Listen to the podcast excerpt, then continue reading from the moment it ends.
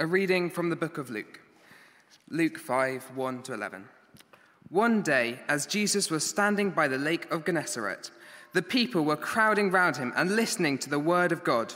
He saw at the water's edge two boats left there by fishermen who were washing their nets. He got into one of the boats, the one belonging to Simon, and asked him to put out a little from the shore. Then he sat down and taught the people from the boat.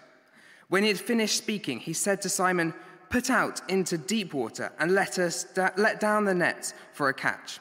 Simon answered, Master, we've worked hard all night and haven't caught anything, but because you say so, I will let down the nets.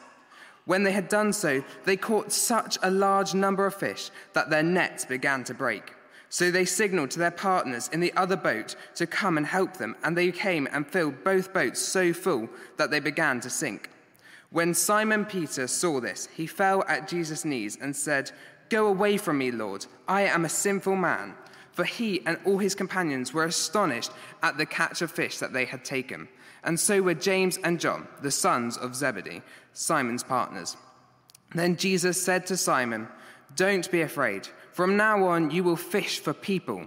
So they pulled up their boats on the shore, left everything, and followed him. This is the word of the Lord. Thank you, Toby. Um, why don't we pray and then I will, I will start. Let's pray together.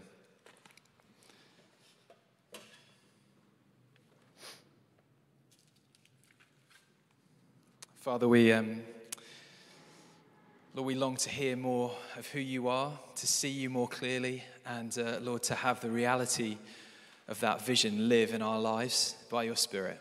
And Lord, we just pray you'd use these words now um, Lord, just to set our hearts on fire with love for you, with a vision of who you are, and with your spirit, Lord, to live out a vision of who you are as your church and as your people.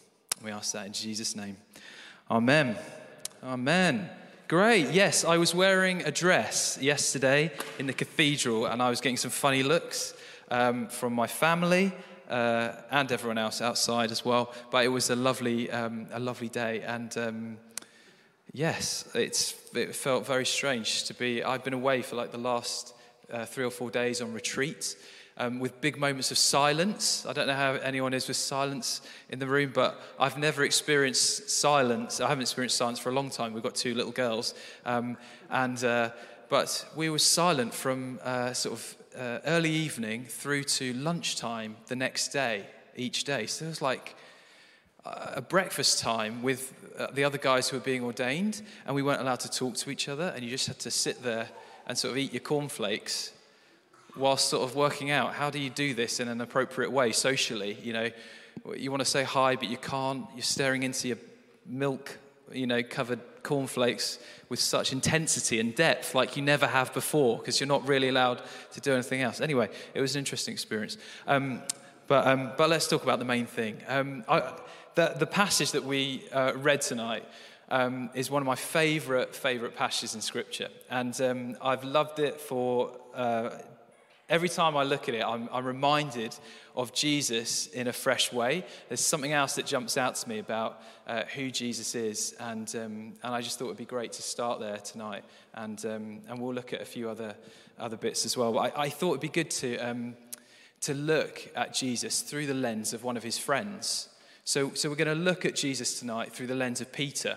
So we heard about Peter in this story um, that was just read to us by Toby. And I want to look at um, how Peter gets to know Jesus and what we can kind of glean from that uh, as his church as well. So, um, so if, if, you don't know about Peter, um, Peter's a very normal, normal guy. He's a, he's a fisherman, and we, we know from the story that uh, he's not always successful uh, as a fisherman. So apparently, uh, at the beginning of the story, where Jesus is walking alongside the Lake of Galilee, as it's sometimes referred to, or the Lake of Gennesaret, um, uh, he sees at the water's edge two boats, and there are people gathering around him, and he's thinking about, Jesus is thinking about, can I use the, the, this boat to sort of utilize my message to make this work? And, uh, and he steps into Simon Peter's boat, this guy called Peter. And um, he asked Peter to put out a little from the shore. And this moment for Peter changes everything for him. It changes Every part of his future, everything that will happen in his life from now on is different because Jesus has stepped into his boat. Jesus has stepped into the boat of a normal Galilean man who was fishing. Now, we, we know from, uh, from reading about Peter and understanding a bit more of the time that Pete, there wouldn't have been anything special necessarily about Peter. He wasn't a, you know, a rich theologian with understanding of God that would you know, enable him to, to really grasp who Jesus was in his fullness and to communicate that to other people. He wasn't particularly wealthy. He wasn't well known necessarily, apart from locally in, in the community. He wasn't, um, he wasn't special by any means. And yet Jesus chooses to step into Peter's boat, this fisherman from Galilee who apparently can't even catch fish when he goes out to fish. The God of the universe, God made flesh, Jesus, steps into his boat. It's, it's an amazing thing just to think about that uh, for a minute. And then the story goes on, and um, Peter, Peter lets Jesus teach from the boat, right? So he puts out a little from the shore, and Jesus teaches the people from the boat. Peter's listening to what Jesus is saying. He's, he's starting to sort of soak up some of Jesus' message, but just, just the first parts of it, just the beginnings of, of Jesus' message. And, and then Jesus says to him, Right, now I want you to go out into deeper water and I want you to let down the nets for a catch. And Peter, as we've heard, turns to Jesus and he says, Master, we've worked hard all night, but we haven't caught anything. But because you say so, he sees something already in Jesus. He sees an authority, he sees something different about Jesus. He doesn't know who Jesus is yet, but he sees something different about him. There's something different in the way he speaks, in the way he talks, in the way he moves, in what he asks people to do. And he says, Because you say so, I'll let down the nets for a catch. Now, this is where, like, in my head, I love going into sort of Steven Spielberg mode of just imagining what it looked like in that moment to catch such a great number of fish that you can't begin to properly bring them into your boat. And as you do, your boat begins to sink. And they call to the second boat, so their, their partners in the other boat, to, uh, to James and John, come over, you know, come over, help us, help us. And it says that they fill both boats so full that they begin to sink. It's just nuts, isn't it? Imagine that. Imagine being a fisherman for your most of your life. You know, you've been out all night, you haven't caught anything, and suddenly this guy gets into your boat. He tells you to go back out to where you know there aren't any fish. He tells you to put your nets in the, in the water, and you catch more fish than you have ever seen in your entire life before. So full that the boats are sinking. And it's at this moment that Jesus reveals something to Peter about who he is in this, in this miracle. Because Peter hits the deck, he falls to his knees. And he says, What does he say to Jesus? He says, Get away from me. He says to the God of the universe, Get away from me, for I'm a sinful man. He realizes in that moment more of who he is, but he realizes that Jesus is revealing something of his identity, that he is God. God is in my boat. God is in my boat. And he's freaked out by it. And he knows in that moment that he's not worthy of God being in his boat. He's not worthy of this person. You know, we don't, we don't at this moment, he doesn't fully understand who Jesus is, but he's getting an idea. But he knows he's not worthy of this person being in his boat. And yet, this person chose to step into his boat. God chose to use his boat. And the thing I love about, um, about the whole picture of this story is the boat is, is for Peter, it's, it's his everyday life. It's everyday life for Peter. There's something, that it rings in my ears that there's something about God wanting to step into our everyday lives in the same way that he stepped into Peter's as I read that passage and that um, and that story. Jesus wants to reveal to Peter and to all of us the heartbeat of God. He wants to reveal who God is. That was what he came to do, to reveal who God the Father is. And that God looks at Peter, this normal man who doesn't have anything special about him, and he wants to say, I want to step into your life. I want to step into your everyday, normal life. I want to get to know you. And ultimately, I want you to know that I love you. That Jesus came to reveal the love of God, the love of God for Peter and for us. I am. Um, uh, John asked me if, I, I'd share a little bit about my story um, as we uh, go through um, this little talk. And um, I, I be, grew up in a place called Chorley Wood, um, which is sort of North London, near Watford, if you've ever been to Watford, or Grotty Watty, as we call it. Um, and uh, I grew up in this place called Chorley Wood. We moved there when I've got a twin brother, identical twin brother. Um, and uh, we moved there when we were about five. And every person I think that my parents bumped into in Chorley Wood was a Christian. And they, they didn't really have any active faith. They'd been to church as, uh, I think, as children and were taken along by their parents, but they didn't really have an active faith. They didn't really have a relationship with God. And suddenly, everyone that they were meeting uh, was a Christian and went along to a church that was called St. Andrew's.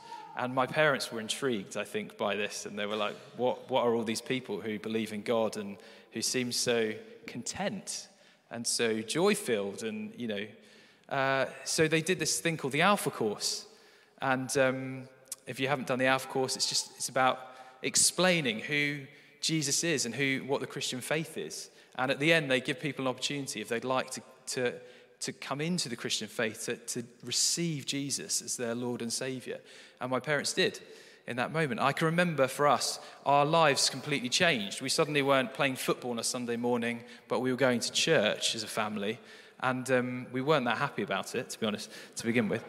Um, but um, after a couple of years of going to church, um, I was sat on a Sunday morning in this, um, we met in this like little community hall in a corner of Chorley Wood. It could only, it must have held like 40 or 50 people.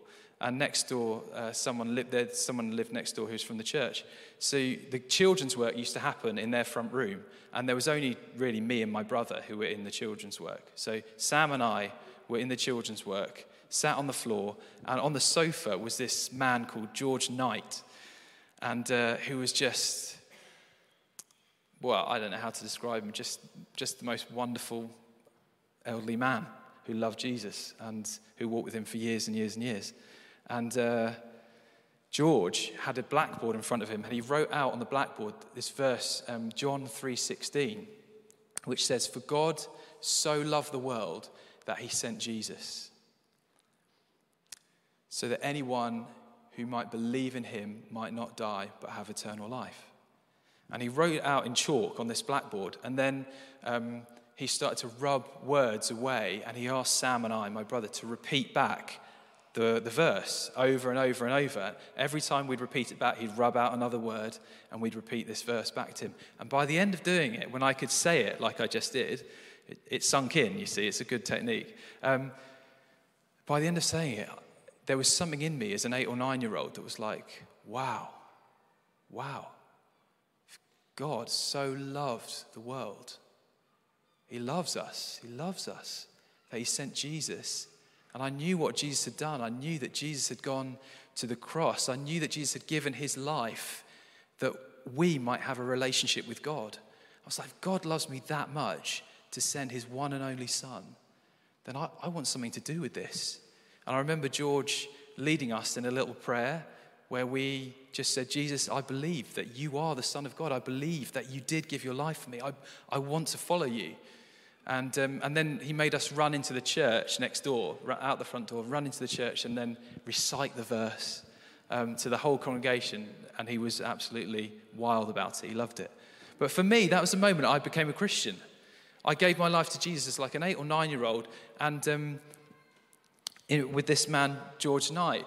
And, and then it wasn't until a few years later that I began to really understand um, more of what that meant more of what it meant to walk with Jesus. And I'll tell you a little bit more about that in a minute. But I want to tell you about a second story from Peter's angle, okay, of who Jesus is. So we've heard about the first story of Peter when Jesus gets into his boat, when Jesus says, Yeah, you, ordinary person. The person who there's nothing necessarily special about. I want you. I want you to follow me. And Peter does. And Peter follows Jesus around for his ministry. And there's one point in, in, um, in Jesus' ministry where he feeds, you might have heard of it, he feeds 5,000 people with like two fish and five loaves of bread. And after that miracle, Jesus puts the disciples in a boat, not literally, but he asks them to get into a boat and then to go back into the same sea, the Sea of Galilee, and to cross over to the other side. And then he doesn't get in the boat he goes up onto the mountainside and he spends some time in prayer. Now, as a disciple, by then there would have been about 12 of them, I think. They get into this boat and they're like, but the guy who we're following, Jesus, who's just done this amazing miracle, isn't with us. And it's a bit like going a football team, you know, like going without their manager or something like that. You know, it's a bit like, hang on, we're missing the main man here. But they're, so they're in the Sea of Galilee and uh, the wind starts to pick up. The, it's night time, the boat's being buffeted by the waves, and they are slightly scared. They're terrified of what's happening. Even though they're fishermen, they're skilled on the water, some of them. And, um, and then suddenly, Jesus walks out on the water to them. Now, again, Steven Spielberg in your mind just for a minute, but Jesus walks out on the water to them and they freak out. They are like, oh my goodness. But they think it's a ghost at first. So they're terrified. They're like, oh, you know, it's a ghost. And then Jesus calls out to them. It's in Matthew 14, by the way, if you want to, if you want to, to check out. Uh, Jesus calls out to. He says, Don't worry, it's me. He says, Take courage, it is I. And they start to calm down slightly. And then Peter, this guy, steps up again. And he says to Jesus, or he calls out to Jesus, Lord, if it's you, tell me to come to you on the water. So Jesus is walking on the water. And Peter, in this moment, says, If it is you, tell me to come to you on the water. And Jesus says, Come. So Peter steps out of the boat and starts walking towards Jesus on the water. Just imagine it again in your mind, just like stepping out of the boat, walking on water towards Jesus. And it says, Peter got down out of the boat, walked on water and came towards Jesus. But when he saw the wind, he was afraid and he began to sink. And he cried out, Lord, save me. Lord, save me. And immediately Jesus reached out his hand and he caught him. And he says, Oh, you of little faith, why did you doubt? And they climbed into the boat, and the wind died down. And then those who were in the boat worshipped him, saying, Truly, you are the Son of God. So Peter goes on this journey where he realizes God is in his boat. He realizes something about Jesus, that Jesus is God. And in this second story of Peter and his boat, he realizes that Jesus is his Savior, that God has come to save him, and he's the only one who can. And I love being reminded uh, of the truth that it is only, only Jesus who can save. It's only Jesus who can save. He's, he's the, the only thing we've got to offer the world as His church. Why is He the vision? Why is Jesus the vision? Jesus is the vision of ENC because He's God, but because He's the one who can save. He's the answer to the world's problems. When, when people are looking at fame or relationships or success or some kind of role in a job or something or anything, grasping at anything to save them. It's only Jesus who can save them. It's only Jesus who can reach in and draw them up out of the water, as he has done for those of us who have put our faith in him. It's only Jesus who can do it. Jesus is God, and Jesus is the Savior. And Jesus isn't afraid to say that he's the Savior. Jesus, when you look at Jesus in the scriptures, um, uh, some other religions, you, you find people pointing away from themselves for the answers. You know, look here, look here, look here. But Jesus is always pointing towards himself as the answer. For those who are hungry and thirsty, He says, I am the bread of life, I'm the living water. For those who are unsure of the truth, he says, I am the truth. He's pointing towards himself again.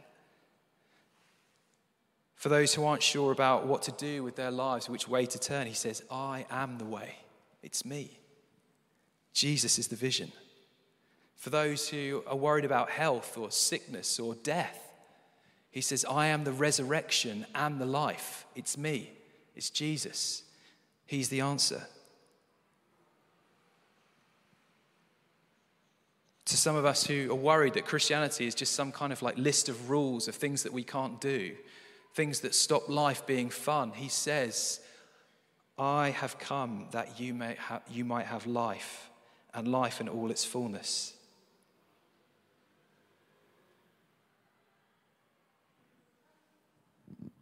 I have come that you might have life and life in all its fullness.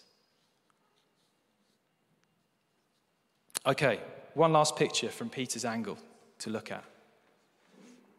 And it's this.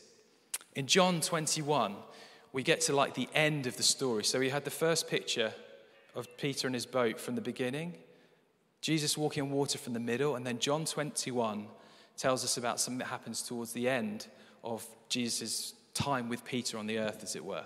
So Jesus has been, uh, he's been arrested, he's, uh, he's been tortured. Peter, in that moment, whilst Jesus is being arrested, Peter's denied Jesus three times. He's made this like massive error, this big mistake, where he's, he was asked three times on separate occasions, Aren't you, aren't you a friend of this man? Don't you know Jesus?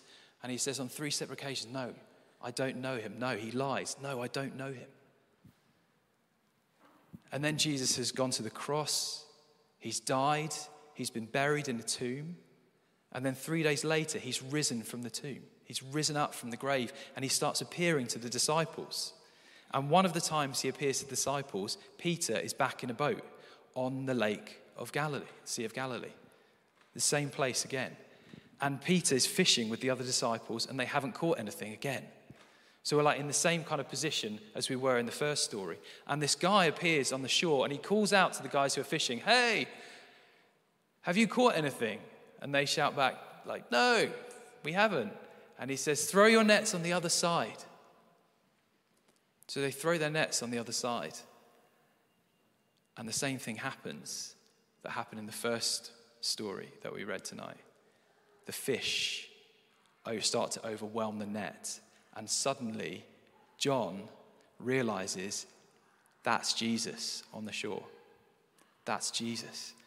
And Peter, at that moment, jumps out of the boat. And he, he literally wades or swims or whatever, makes his way through the water in order to get near to Jesus. Now, I love, I love this idea that he's so desperate to be next to Jesus. He's so desperate to be in the proximity of Jesus that he's willing to jump out of the boat in order to get there. And he goes to Jesus despite knowing that he's carrying this sense of like shame that I denied you three times. He still wants to be close to Jesus. And he goes to Jesus, and Jesus affirms him. He like, he, he like reveals again his love for him. He like reveals his forgiveness for Peter in this moment. And there's like this moment for Peter that he realizes, oh, yeah, like Jesus is God, Jesus is my Savior, He's the one who forgives me as well. He's the one who can forgive me for everything I've ever done wrong and everything I ever will do. And I love um, the difference in the picture of Peter, right? At the start, in the first story, where Peter realizes who Jesus is, a little bit of who Jesus is. He says, Jesus, get away from me. Yeah, get out of my boat, for I'm a sinful man. Moses does the same thing. If you read at the burning bush in Exodus chapter 3, Moses hides his face because he's afraid to look at God. It's like a similar reaction from both Peter and Moses Get away from me, for I'm a sinful man. And yet, in John 21, after three years of journeying with Jesus, Peter, in spite of his mistakes, the things he's done wrong, he doesn't want to be away from Jesus anymore. He knows the best place to be is in the presence of Jesus, it's with Jesus. And they've gone on the journey, these guys, of becoming friends. Jesus to Peter is not only God, he's not only Savior, he's not only the one who can forgive, he's his friend. Moses goes on the same journey with God, hides his face when he meets God at the burning bush. But if you read 30 chapters later in Exodus 33, it says Moses would talk with God face to face as a man talks with a friend. They became friends. Moses went on the same journey that Peter went on, and that we are, are invited to go on to know Jesus as God, as Savior, as forgiver, as friend, and so much more as well. I wish I had more time to unpack, you know, um, who Jesus is.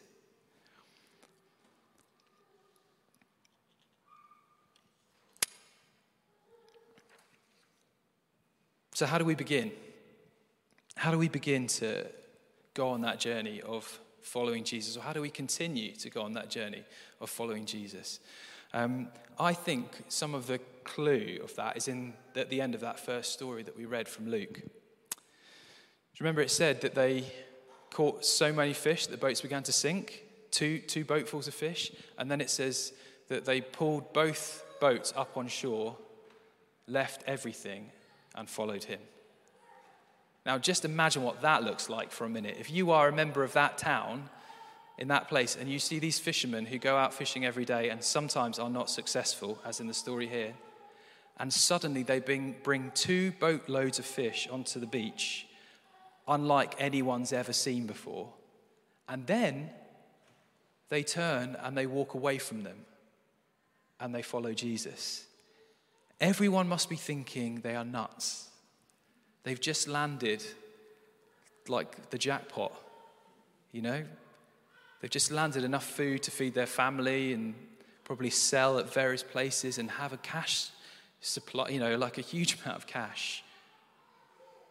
they they're leaving behind something that seems so great in some people's eyes for something that they don't know fully yet what it means, but it looks better to them than the biggest boatload of fish they've ever seen in their entire lives. And that is the ask of Jesus for us, isn't it? To say, Will you lay down your life as I've laid down mine for you? Will you give up everything? Hopes, dreams, aspirations, fears, worries, anxieties, will you leave it all and follow me? Paul writes in the letter to Galatians I have been crucified and now Christ lives in me. The life I live is no longer mine, but Christ lives in me. Jesus wants to go on that adventure, wants to call us on that adventure of leaving whatever it is for us that that boatload of fish is and trusting totally in Him. Now, I remember for me when a little bit more of that clicked. And I was about 14 years old, I think, and I, I was at school, and I walked into a sex education lesson. And I knew it was a sex education lesson because um, there were some things on the teacher's desk that I'd never seen before, but I kind of knew what they were. And I was concerned about the lesson because I was embarrassed about think, you know, talking about sex and things like that. But the only seat that was left was right at the front of the classroom. And so I sort of made my way to the front of the classroom and sank down in my chair. And, um, and between that moment uh, when George Knight led me to Jesus in that room, between the age of about eight or nine and the age of 14, I'd kind of got a growing sense of um, God wants more from me than just me going to church with mum and dad on a Sunday. That Jesus, if I'm going to follow him, um, you know, I want to really follow him. But I didn't really want my friends at school to know that I was following Jesus. I don't know if anyone else went through a similar, similar phase of sort of being the undercover Christian, where you're like, when people ask you what you did at the weekend, you, you just leave out anything you did on Sunday uh, or, or about youth group. But in, in, the, in the quiet place, um, I felt like God was really meeting with me. I, like, I loved reading my Bible and I, I spent some time in prayer, and I, um, I was part of this youth group where they prayed for the Holy Spirit to fill us regularly, and it felt like I was meeting with God. And um, so I was in this, in this lesson, this sex education lesson, and my teacher sort of springs up from behind the desk who had these like round glasses and this like crazy wild orange hair. His name was Mr. Wilson.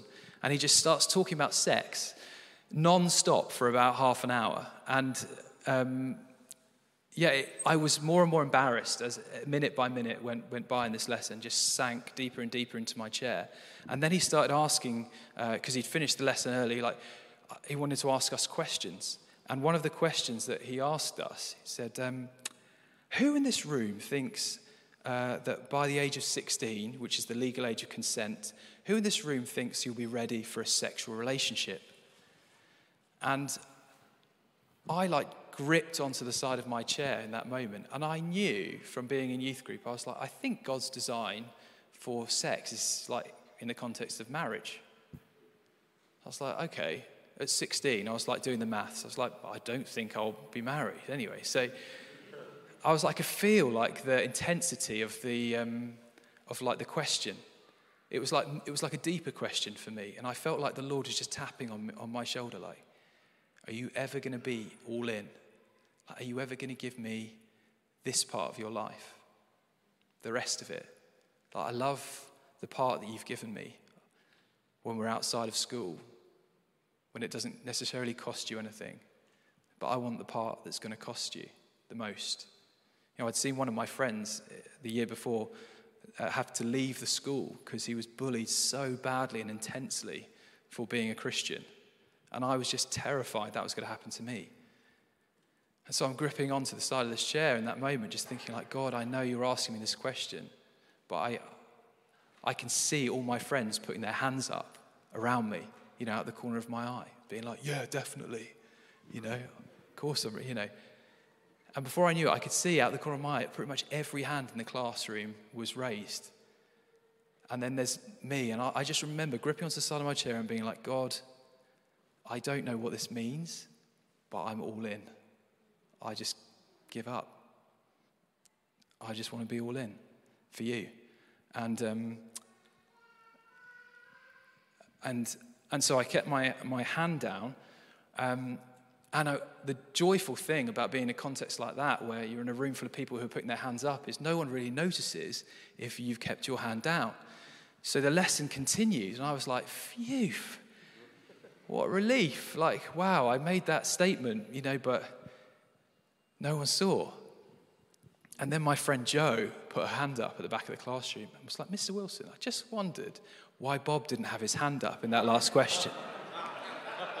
you know, at which point, you know, all the work that Jesus has been doing in you to love people and really love them well just went, and I wanted to kill her, you know, and uh, yeah, I, I just rem- like remember just turning around to my friends in that moment, and I just said to them, um, I don't know if you know this, but I'm a Christian and I want to follow Jesus. And I think that he has s- said that, like, he wants us to wait for marriage, ideally, for that kind of relationship.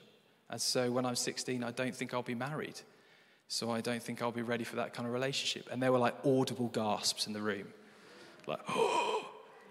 And then I was like bracing myself for this onslaught of like horrific abuse and torture that would come afterwards. And, um, and it never came. But my friends that started asking me about Jesus, and they started wanting to know, you know, why all these good looking women on Baywatch, you know, still wouldn't entice me, you know, you know, and they wanted to know, like, where do you go on a Sunday and what does that mean? And the, the, the best conversations I had in that time uh, in school with two Muslim guys who were fascinated about like a living faith. And um, it was the best decision I ever made where I felt like, God, you're in my boat, but now it's time to leave the boat. It's time to let go of all the things that I want to hold on to for me and for my security and you know for my life and I want to follow you. And that is the call for us isn't it? To know Jesus as God, to know Him as Savior, to know Him as the one who wipes away everything we've ever done wrong and ever will do wrong. To live like that, to live as His friends, and to find the courage within us by the Spirit, by the Holy Spirit, to let go of the things that hold us back, to give up ourselves, to give up our lives as He has done for us, and to follow Him. Amen. Amen. All right, why don't we stand and we'll, we'll just pray, pray together.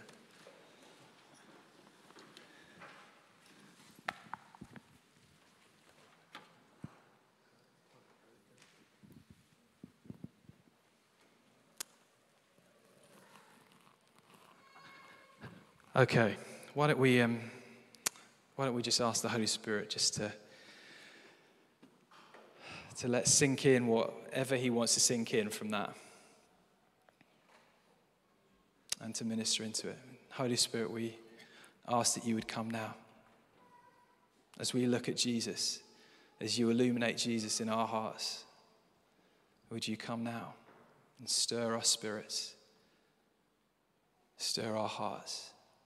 Speak to us afresh.